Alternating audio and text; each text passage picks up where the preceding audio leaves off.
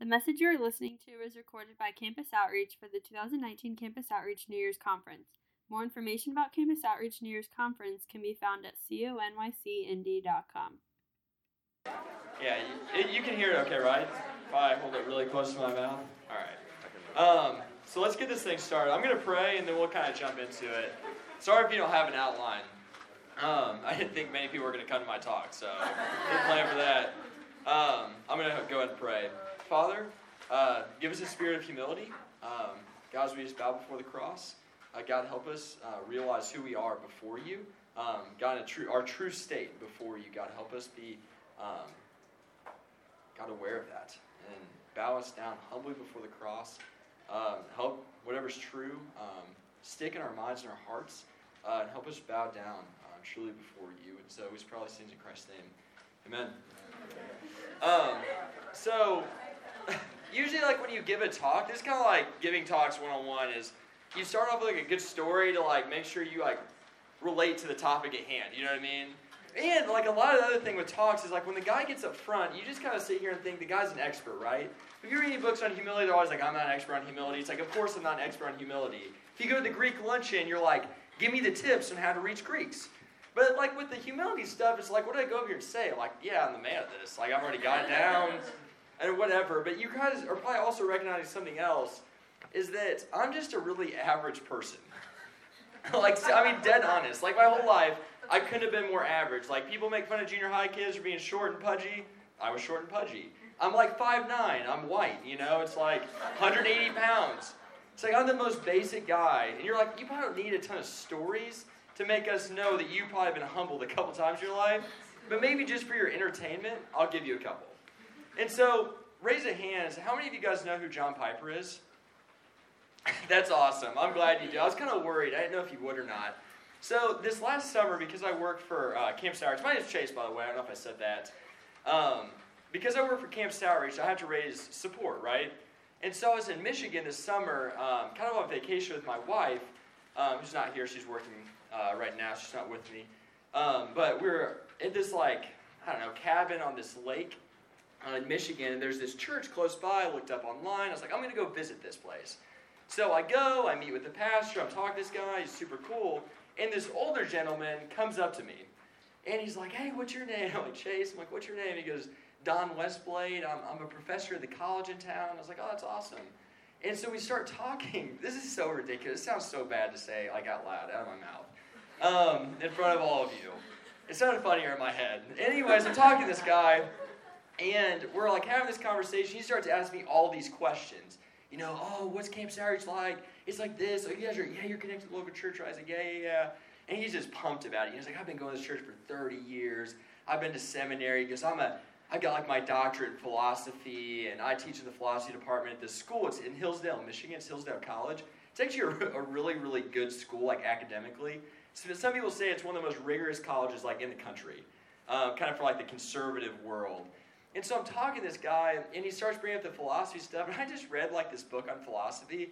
And it really is like it's a fairly big book, but I was just it's like the only book I've ever read on philosophy. I don't know anything about it, so I'm no expert on it. But I was feeling pretty good about myself. I was like, hey, have you ever read John Frame's book on philosophy? And he said no. I was like, you should read that. And he's like, you know, I, I think I will that's a, that's a good idea. They're like, yeah, you know, you should read it. That'd be a great idea. And then he went on, asking about my ministry, and his son works for Young Life. He said, you should connect with him. You're a really good guy. And I was like, yeah, I am a good guy, you know, thanks for saying that. Anyways, that's kind of like the bad part of the story.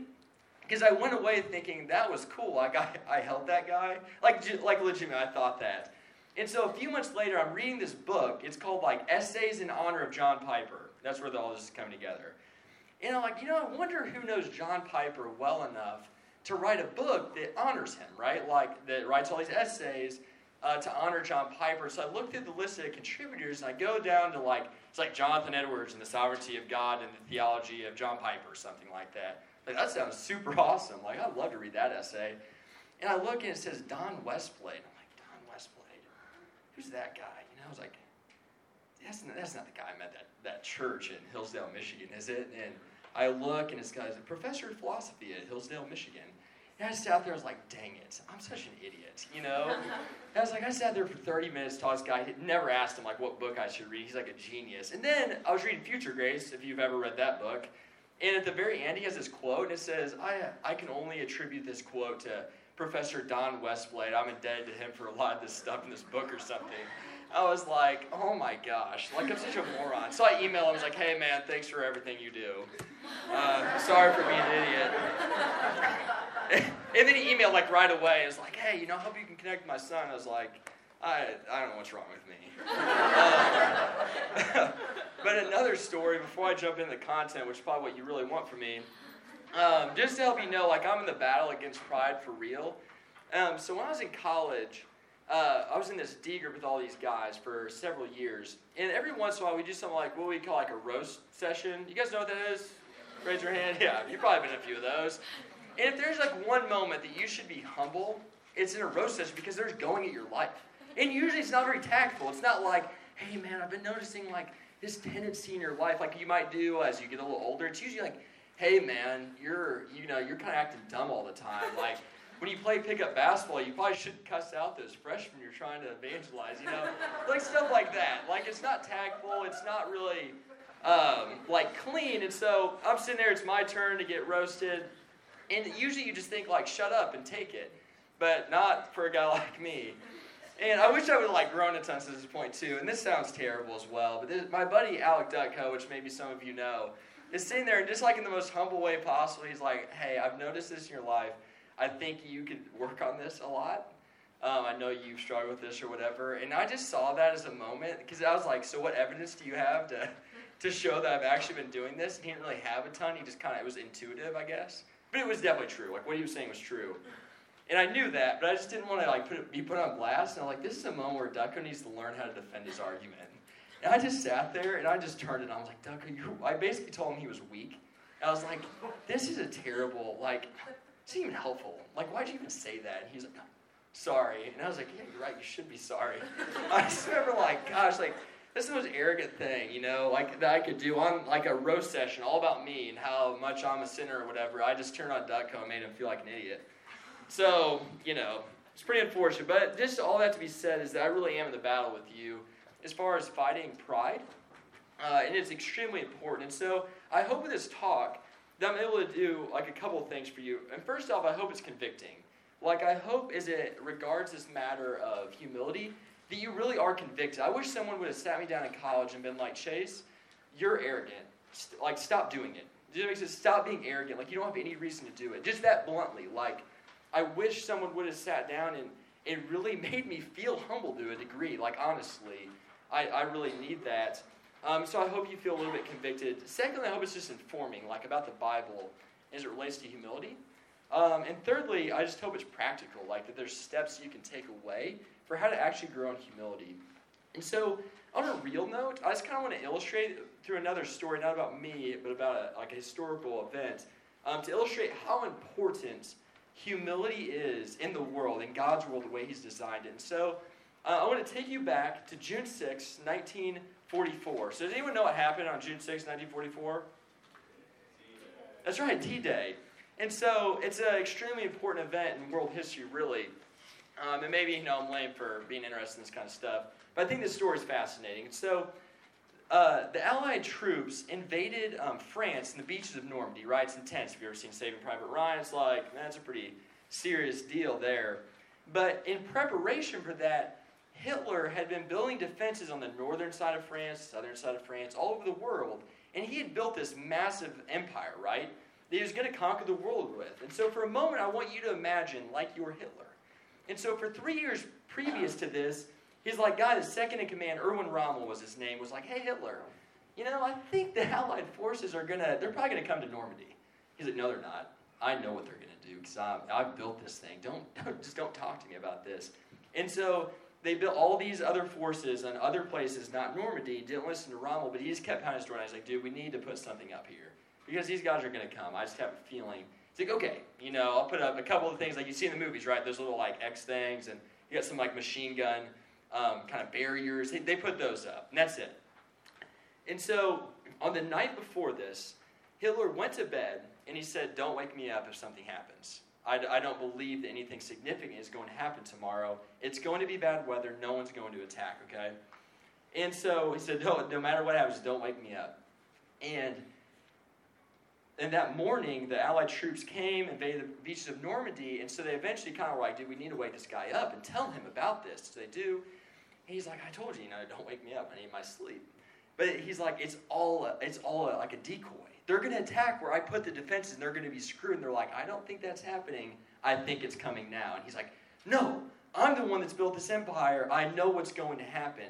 And so they told him, like, they've broken through the barriers. He goes, I don't believe it. I think you're lying to me. There's no way my plans were this, like, that I messed up. Like, there's no way that you knew better than I did, that they saw through the way I built this thing. And so he let all of their gun, like all of their barriers get overtaken, and France was invaded, and that was the end of the war. Basically, it was the beginning of the end. And I think this, it, it took him several hours after that for him to send any reinforcements. And you just think, imagine if Hitler was humble, he probably would have won the war in some senses. But in a very real sense, what happened after that is his whole country was utterly destroyed, and economic crashes that lasted up until even in recent years. Um, all million, I mean, millions of people were killed, obviously, the result of his pride. But his family was destroyed. His mental health was destroyed to the point where he ended up killing himself. Like everything crumbled from underneath of him, and it brings like a lot of light to what the Bible begins to say about pride and I say this for you is that I honestly think this. I said a talk last year where the guy talked about the Bible and said this is the most important talk. And this year, uh, maybe the guys talk about the Bible as he would say the same thing. But I think this issue of humility is maybe the most important and the most dangerous thing you're going to hear this New Year's conference overall.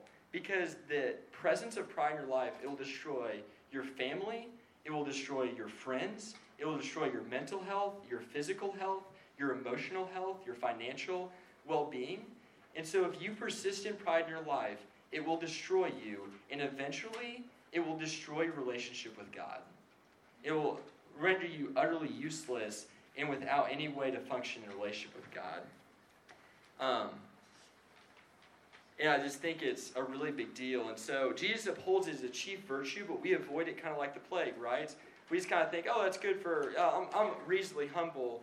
Um, the Bible says God opposes the proud, yet we act like that's a threat and not a promise. Um, God says everyone who's arrogant heart um, will be punished, yet we act like as long as I'm reasonably nice to people and I read my Bible, I'll be okay. Um, but I think this matter is a huge deal and the root of all of our sin struggles. And so I hope that you can be engaged as we begin to talk about some of these serious matters. And so the question becomes what does the Bible actually say about this issue?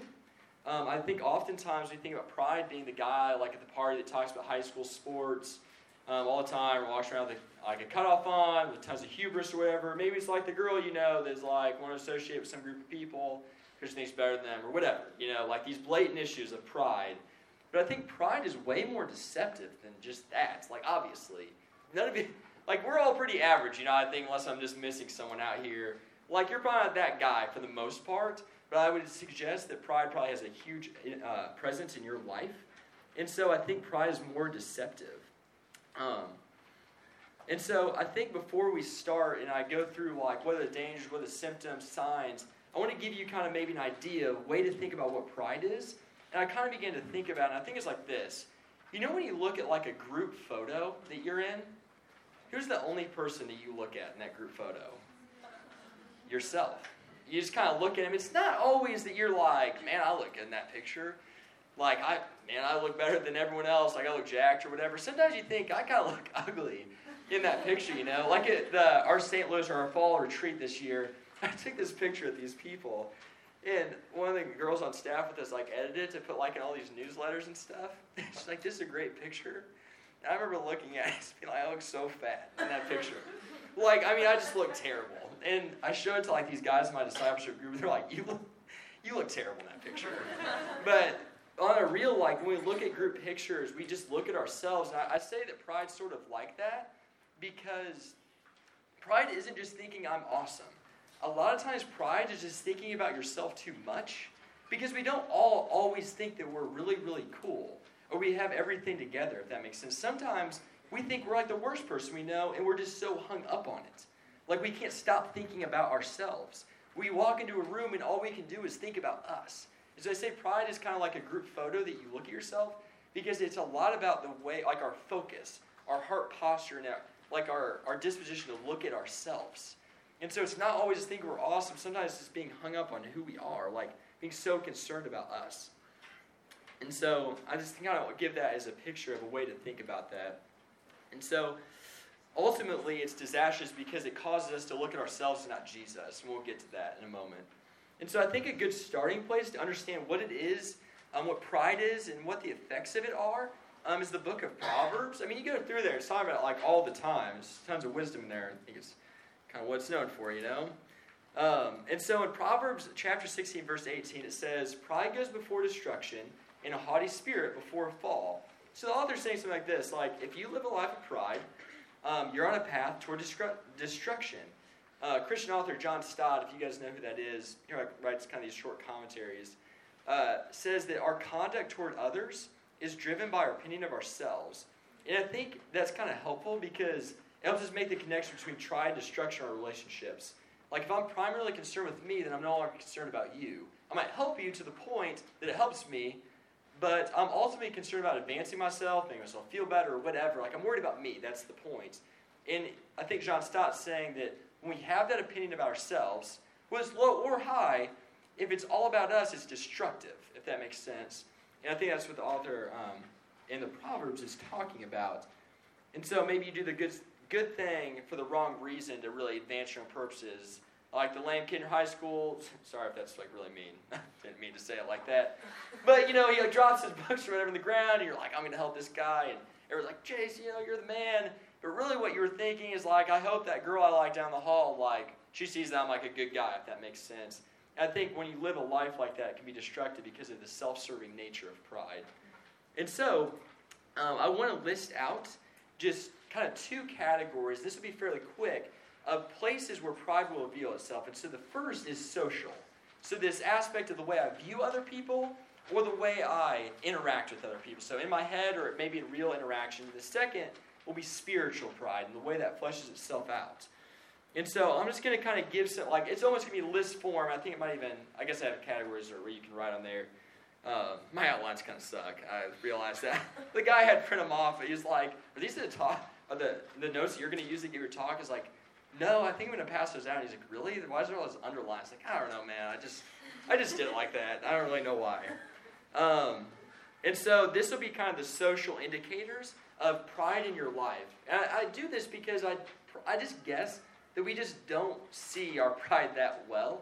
And I've just probably maybe had a couple more years to recognize me being an idiot and being prideful than you have. And so I'm just going to kind of list these off. And so one indicator would be asking the question like, do you find yourself getting angry um, or anxious when someone gives you critical feedback or criticizes you? Maybe it's a coach, friend, a discipler, a teacher, a parent. Um, but just that kind of presence of anger or anxiety that surrounds getting critical feedback, I think, is an indicator. Um, have you often found yourself asking for help? Like, I think when you don't ask for help, that's an indication that you think you're self sufficient. I can do it on my own without you weighing into this. Um, I think that's another kind of area.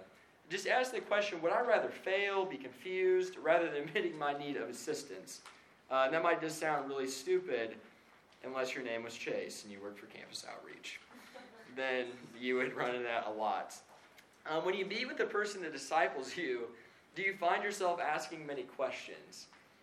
Once again, I imagine some of you are sitting there like, I never ask questions about anything. I, mean, I would just, I would, I would guess that maybe that's an uh, indicator of pride in your life.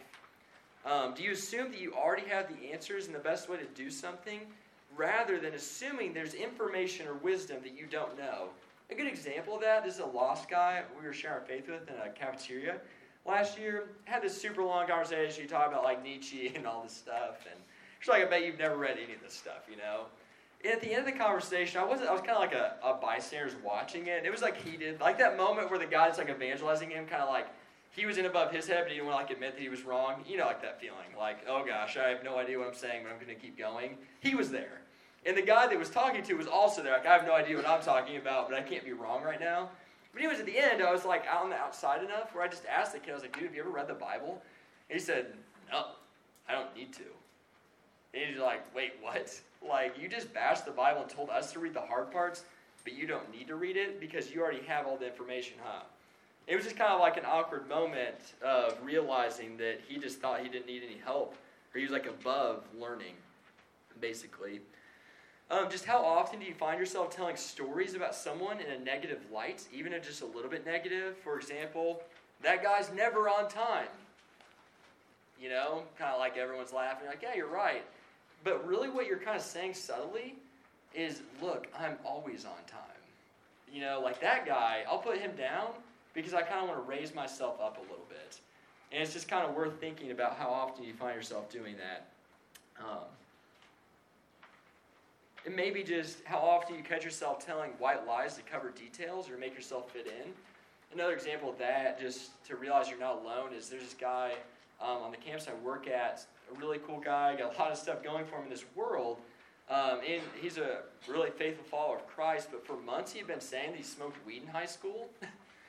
and he never did, but he just was like, I feel like I need to have like this cool story. And so he's just telling it, and like we're talking one day, he's like, I never smoked weed. I was like, oh, okay, like that's funny because I've been lying about it because I wanted to seem cooler. You're like, you're already like the coolest guy I know, man, but I guess you just want to fit in. I just think that's kind of a indicator for it. I think just thinking often about, you know, are my clothes cool enough? Did I say the right thing when I, when I was in the cafeteria telling that story? Was it funny enough? Or what if I would have said that? Or I'm evangelizing this person like you're just running it through your head. Like if I just would have had those words, then like everyone would think I was awesome or something. I think with Campus Outreach staff, like you just begin to think like, am I discipling anyone? And when you don't, you just think, how can I coerce a couple people, you know, to be my D group or something.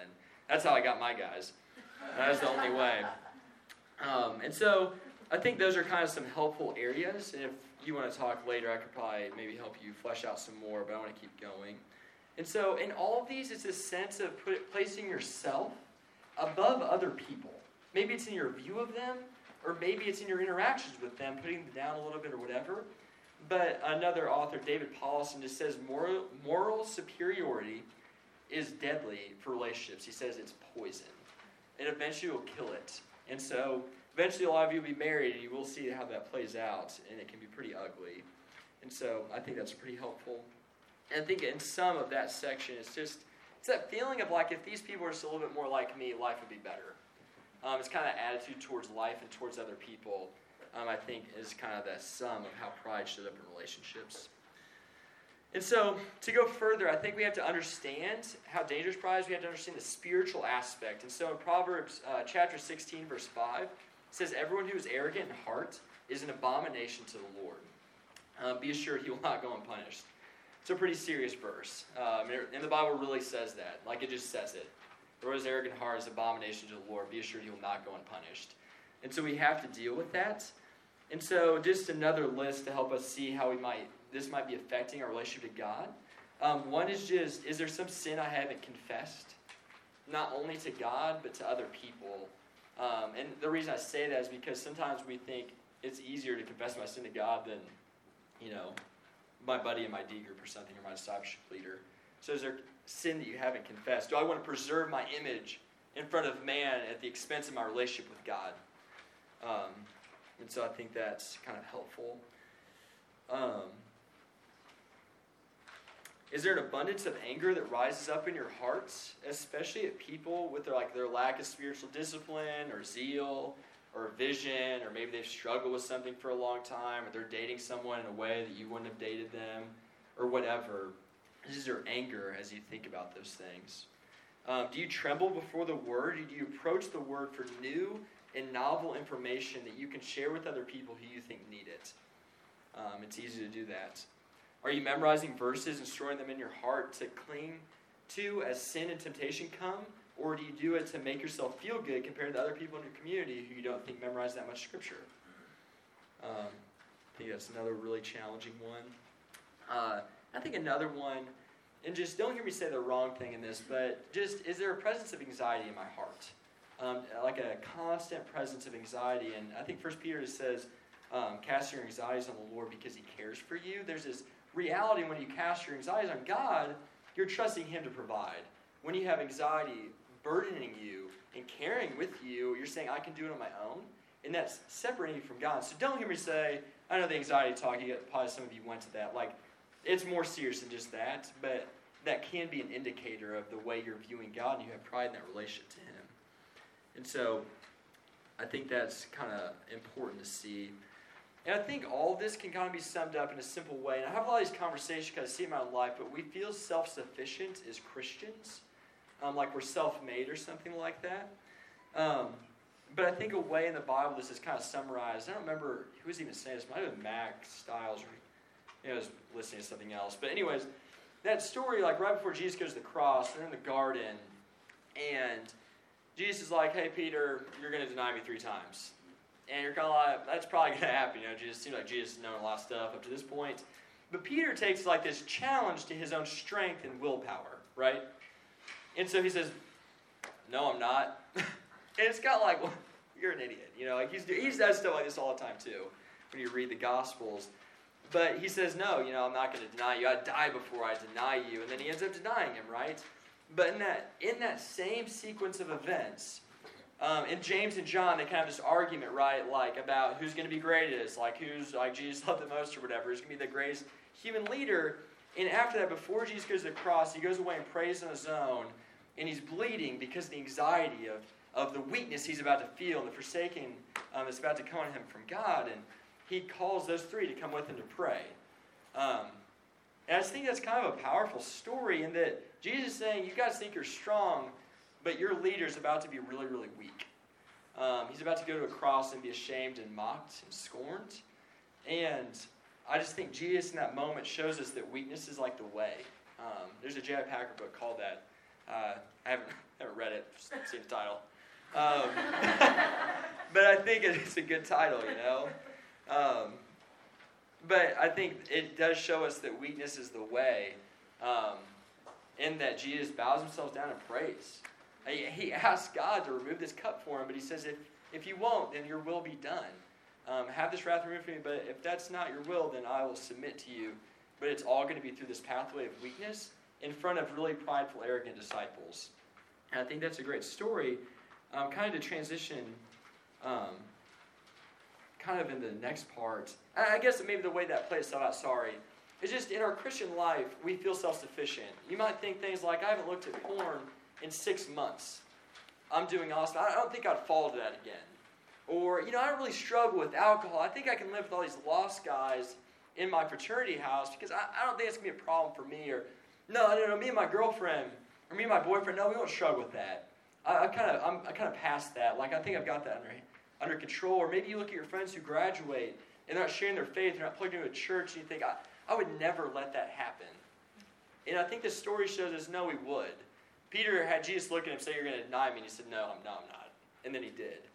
Um, and if it weren't for Jesus preserving him and protecting him, he would have denied him for the rest of his life.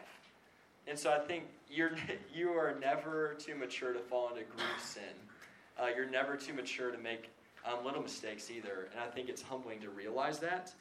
Um, and I think in the moment where you think, I'm kind of over this and I fought it, is that's the moment where Satan's going to come in and he's going to attack you the most. Where old habits are going to rise up again, um, where new habits are going to show themselves, where patterns of sin and unbelief will come in. So beware of that. And so, lastly, I think pride um, is the precursor to destruction because it's pride that makes you think that you're something you're not. And so it's like standing on ice. When you stand on ice, when I was in junior high, my grandpa has this little fish pond, like a little koi pond. it's so stupid. I don't know why I did this, but I went out there and it was like iced over in the winter. I was getting ready to go to this like basketball game, and I went to like stand on the ice. I was like, "Hey," he's like, "Get off the ice." Was like, "No, it's super thick," and I like crashed through you know, and hit the bottom, and I tore like his little liner of the fish pond, which obviously kind of pissed him off because he likes his fish. Um, he's like, why did you do that? I was like, I don't know, I thought it was thick enough. But I think pride's sort of like that in that it's just fake. Like when you have tons of pride, it's just not real. You're not that awesome. Like you don't have that much going for you. You're not above falling to sin. You're not like the smartest person in the room or the most holy person in the room, probably. Um, and so it's fake, and it says pride leads to destruction because eventually, like the ice falls out from underneath your feet, the reality is going to come true. Hitler thought he was undefeatable, and eventually the Allied forces broke through on his own plans. It wasn't the mistake of one of his generals, it was his mistake. And it came crashing down and ruined everything. And so I think it's helpful to realize that. Pride is a way of lying to us and leads to destruction because it shows us how unable we are. And so, just to keep going, um, the God, a gospel in this. So in Isaiah 66 2, um, God says, All these things my hand has made, so all these things came to be, but this is the one to whom I'll look, he who is humble and contrite in spirit, and who trembles at my word. Um, and then Jesus later says, Whoever would be first must be last of all and servant of all. And so, the pathway to greatness in the Bible is humility. It's that simple. It's been clear in this talk, I think. But the problem is, is it God says be humble. That's the pathway to greatness. You want to be first, be last, and servant of all. But let's be honest, when we look at that list, we're all guilty of like all of them. All the time. You've been in this conference thinking, I figured it out, I'm over this sin, I'm, I'm better than these other people, whatever. And the reality is, we're not humble, we're not contrite, um, we don't tremble at the word. And we of sit there in just helplessness, and that's where the gospel comes in. Is that Jesus was. He trembled at the word. He is obedient to God. He, he obeyed the word in such a way that he listened to his father and mother. He listened to his friends. He was ashamed. He was mocked. People thought he was crazy. Like, and he didn't like disobey. He didn't act like, you know, he didn't act like an idiot. Like he was humble, even though he didn't even need to be. Like he was God in the flesh. And so Jesus really was the one to whom God was looking. God was pleased with him. God looked at him and said, You are humble and contrite in spirit, and you tremble at my word. And we're not. And I, see, I say that because this is that the gospel is the only way that we will actually be humble. Like practically, that's the only way we're going to be humble. And so, don't graduate from the gospel. Um, Martyn Lloyd-Jones has a quote that says, um, When I see that I'm a sinner, that nothing but the Son of God on the cross can save me, I'm humbled to the dust. Um, nothing but the cross can give us that spirit of humility. And I think that's so powerful because you might walk away and say, There's a lot of things I've learned that if I just do them, I'll be more humble. But the cross actually says, You're a creature, you're a weak creature, you're a sinful creature, and now the Son of God died for you. And it should bring us really, really low before Him. And I think the cross is the only place that's not like ice on a pond in the world. It's the only place where you can get an identity and status that's firm when you bow before the cross, I know people say like the ground's level before the cross. It really is. Like, how can you look at the cross and say, I've got something to offer? How can you say, man, I don't want to be ashamed or mocked or humiliated when God in the flesh is mocked and shamed and humiliated? And I think the cross is the only way that we can grow um, in humility. And so, with that being said, um, how do we actually grow in humility? Um, how does the gospel bring us low instead of puffing us up? And so, I'm sure that like some of you are like grasping the concept of humility, but to give you kind of a working definition um, before I kind of move in these practical steps, some of them, um, it's just kind of like looking ourselves realistically as we think about God and His holiness. Like, how are we compared to God and His holiness? Um, realistically, how does God view us um, in many ways? And so, um, hopefully, this is fairly quick and a- applicable for you. And I haven't written down so you have to like scramble to do it. I'm kind of a sucky note taker, so I want to help you out. Um, so the first way is just reflect on why you should be humble. Um, the first is that you're a creature. Like you're dependent, God is independent. Um, you're not self sufficient, God is. Uh, the second one is you're weak and incompetent. Like you don't have all the abilities you need to get through life. Like you're not, you know, a financial advisor and you're not a pastor. Like you don't have all the things you need to get through life. You're dependent on other people and you're incapable of doing all of them. God is competent. He's omnicompetent. He's omnipotent. He can do anything he wants. Um, you're a sinful creature. It's not just you're weak, but you're sinful. You're wicked. You're rebellious. And lastly, the glorious Son of God had to die for you. And so, those things should humble you. Um, secondly, is just to remember your spiritual mentors. That's not on there. I thought about that as I was preparing for this talk last night. Um, I had a professor in college that said we stand on the shoulders of giants. And I think a lot of the giants in your life wouldn't make the cover of a book. They wouldn't be a seminar speaker. And the guys in my life, um, one's named Steve Wagner and one's name's uh, Brady Zimmer. And as I think back, I'm, I'm so humbled by who they are um, and the fact they played a part in my life. And another guy, I guess his name is Adrian Steele, who was a weak person, like in all reality. Some of you know him as well. And Adrian's a weak person emotionally, physically sometimes. And if he, if he wasn't in my life, if he didn't take the pathway to weakness, I wouldn't be standing here. And so remember your spiritual mentors. Um, thirdly, confess your sin to God, but also other people. Um, fourthly, banish the thought of I'm the only one. It's easy. That's a form of pride to say, I'm the only one that shows this sin the way I do. I'm the only one that had a hard childhood growing up. I'm the only one who has this class loader, this coach, or this teacher, or this roommate. Like when you begin to believe that, you put yourself on an island that you're unable to be helped by other people. And I think that's a form of pride that isolates yourself. Do not believe that the temptation we face is actually common to man, um, but we're the only one facing it. Um, ask people for feedback and don't give them a reason for your action. Just take it. Be like, yo, what do I need to change? Like, how do I need help? And don't give them a reason for why you did it. Just take it. Like, act like they have something to offer you. Um, six, just ask some dang questions. That's that's what you guys need a lot of work on. So do I. Just when you show up at a thing like this, meet with every person you can. Ask them as many questions as you can. When you're hanging with your friends, ask them questions about their life. And when they tell you something, don't just be like, "Yeah, I know that." Be like, "Okay, like maybe I can get clarity on what they're saying so I can understand better." And act like you don't have all the answers, um, but take the position of humility in that. So ask some dang questions.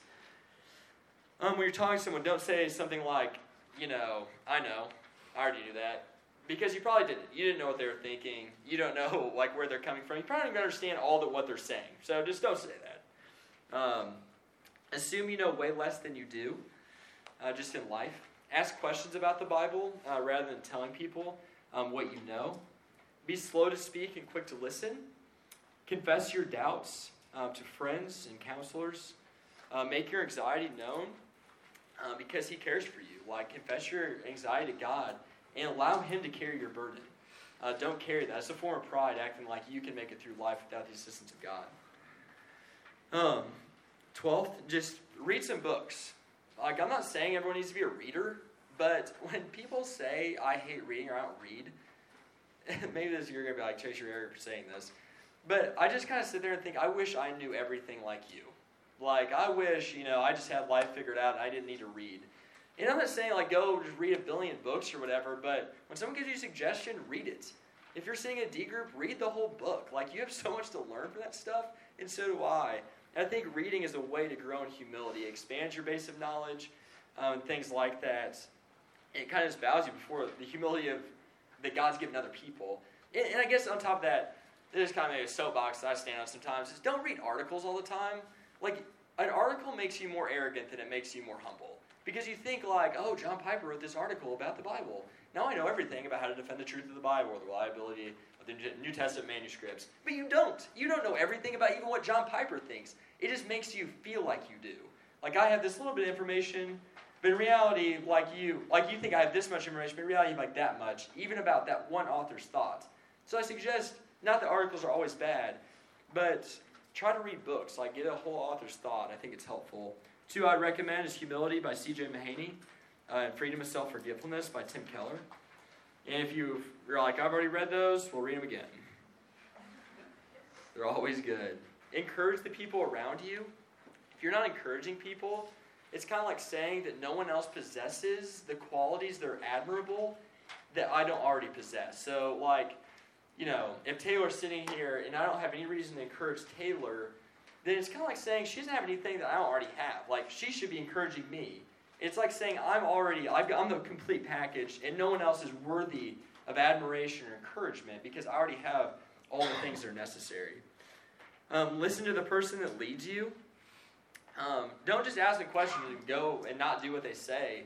Like, just go, like, when they tell you something, maybe try it out. Maybe they know more than you do. Um, I think when you walk in a room, I was talking to a guy and ask him his tips. Just think, I'm the worst person here. And that might sound crazy, but if you guys know Jonathan Edwards, he has like this little book um, called Resolutions. And it says, when I see the sin of another person, I don't sit there and think about how terrible they are. I let it remind me of what I'm capable of. And so I think that's a helpful tip. Uh, sharing your faith, it makes you realize how much you don't know, one. And secondly, just how dependent you are on God to change people's hearts. Um, memorize some verses about pride and humility. Um, honor your father and mother. Don't belittle them uh, like you would have done better. And I know some of you probably have terrible parents. I've got some pretty terrible parents. But there's still reasons to admire them and other people that have stepped up and cared for your life because you weren't self made from the time you came out of the womb. Um, people did care for you. Um, and so I would just honor them. Uh, feast at the table, don't just set it. Go to the Word and be filled up. Don't just look for ways to pour out. Um, you need the Word to be sustained. Um, being okay to be wrong and have stupid answers. Um, as this talk's kind of coming to an end here. Um, we were talking to this guy, a seminary professor. His name's Dan Doriani. And we were asking him some questions about Galatians, which I've been studying all semester. You know, I'm the campus director the campus, so you think, you know, this guy probably knows his stuff. Read a couple commentaries, thought I really knew my crap. And he's like, hey, can anyone give me a thought on this? Yeah, I've got you, Dan. Raised my hand. He's like, well, everyone else is like, yeah, that's a good answer. That's a good answer. And he kind of looked at me and was like, well, it's kind of like you're skiing and then you kind of fell down and crashed. That was pretty much wrong. It's like, great. And everyone kind of looked at me and he's like, who said that? And everyone's like, oh, the leader of this whole thing got it super wrong and got made fun of. But just be okay to be wrong. It's good.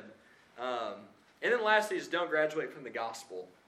Um, some of you are going to be like, to fight pride, these are the five things I need to do. But in reality, if you forget the gospel, that's the only way to true humility. And so don't forget it.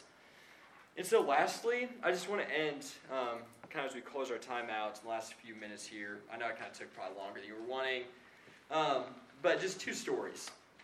Uh, the first is kind of like when you use the Bible to stand on the crossbars of the cross and beat your chest. use the gospel to actually puff you up.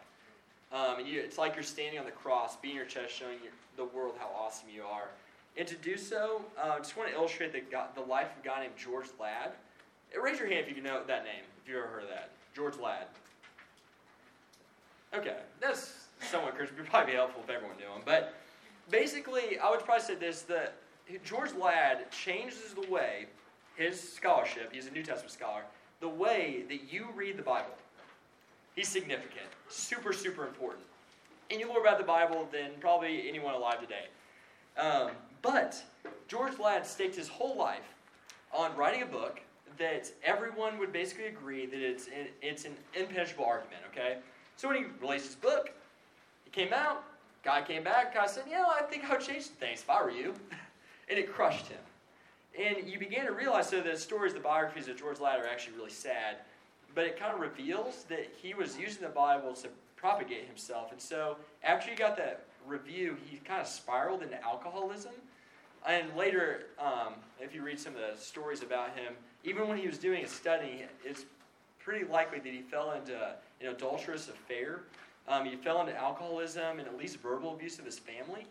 Um, and basically, what he's known for is that. Like, you read the Bible differently because of him, but if you read a biography about him, it's just a really sad story. Um, it's a really sad story of using the Bible and using the gospel to propagate yourself and make yourself look better than you actually are. And eventually, the end of his life was destruction. He died young, uh, had a problem with alcoholism. He, there's stories of him going down the halls of the seminary, got his first royalty check, holding a $10,000 check, saying, This is the person who teaches you. You should be excited about that. Like, do you know who I am? And I just have the, I have the feeling that, that a lot of us in this room could fall in the same trap, using our spirituality to make us more prideful. But on the flip side, um, just the path to true humility, it's simple. I just have the story of two people. One's name is Brady. He's the guy that led me to Christ. Uh, another's name is John uh, Mahan. Um, and Brady, I just say this basically none of you will ever know him. You'll never read a book by him. He doesn't change the way you read the Bible. But Brady was humble to invite me to be his friend when he was a senior. I was a freshman. He was humble to continue to be my friend throughout his college career. And now he's a humble youth pastor in a small town, um, still leading people to Christ, still sharing the gospel, and still faithfully serving his church um, without any recognition. And I say he's really humble because every time I meet with him, even though he's much older, been married for much longer, and led me to Christ, every time he meets with me, he asks me what I've been reading, what I've learned about ministry, and what he could change about the way he does youth group. And I think that's really humbling. And the other guy, John, uh, is a guy that works for us in our region. He just went to Mexico. Had a meet with my D group. And I was like, John, tell us some stories about these people you've led to Christ. You know, you're kind of like the legend when it comes to evangelism. And he's like, you know, no, I'm not the legend. And all he basically talked about is how much of a sinner he was and how many mistakes he made. And I was like, dude, John, just tell us something. And he just couldn't get over it. He's like, dude, I just need the gospel super bad. And the next week at church is like his ordination service. And the guy goes up there and goes, Most of our young adults have some connection to John Mahan. It's really sad to see him go. And you just kind of look around you're like, dang. A lot of these people were led to Christ, and our region's so impacted by this guy who couldn't even tell a story about how great of an evangelist he is because he's so consumed with his own humility and how humble he is before the cross. And so I hope that's encouraging to give you a view of what true humility is like. But let me pray real quick and I'll let you guys go. Um, Father, give us grace to be humble, bows before the cross. Um, give us grace in all of life because we need it. Praise in Christ's name, amen. Thank you for listening to this message from Campus Outreach. Feel free to make copies of this message to give to others, but please do not charge for these copies or alter the content in any way without written permission from Campus Outreach. For more information, we invite you to visit us online at conycindy.com.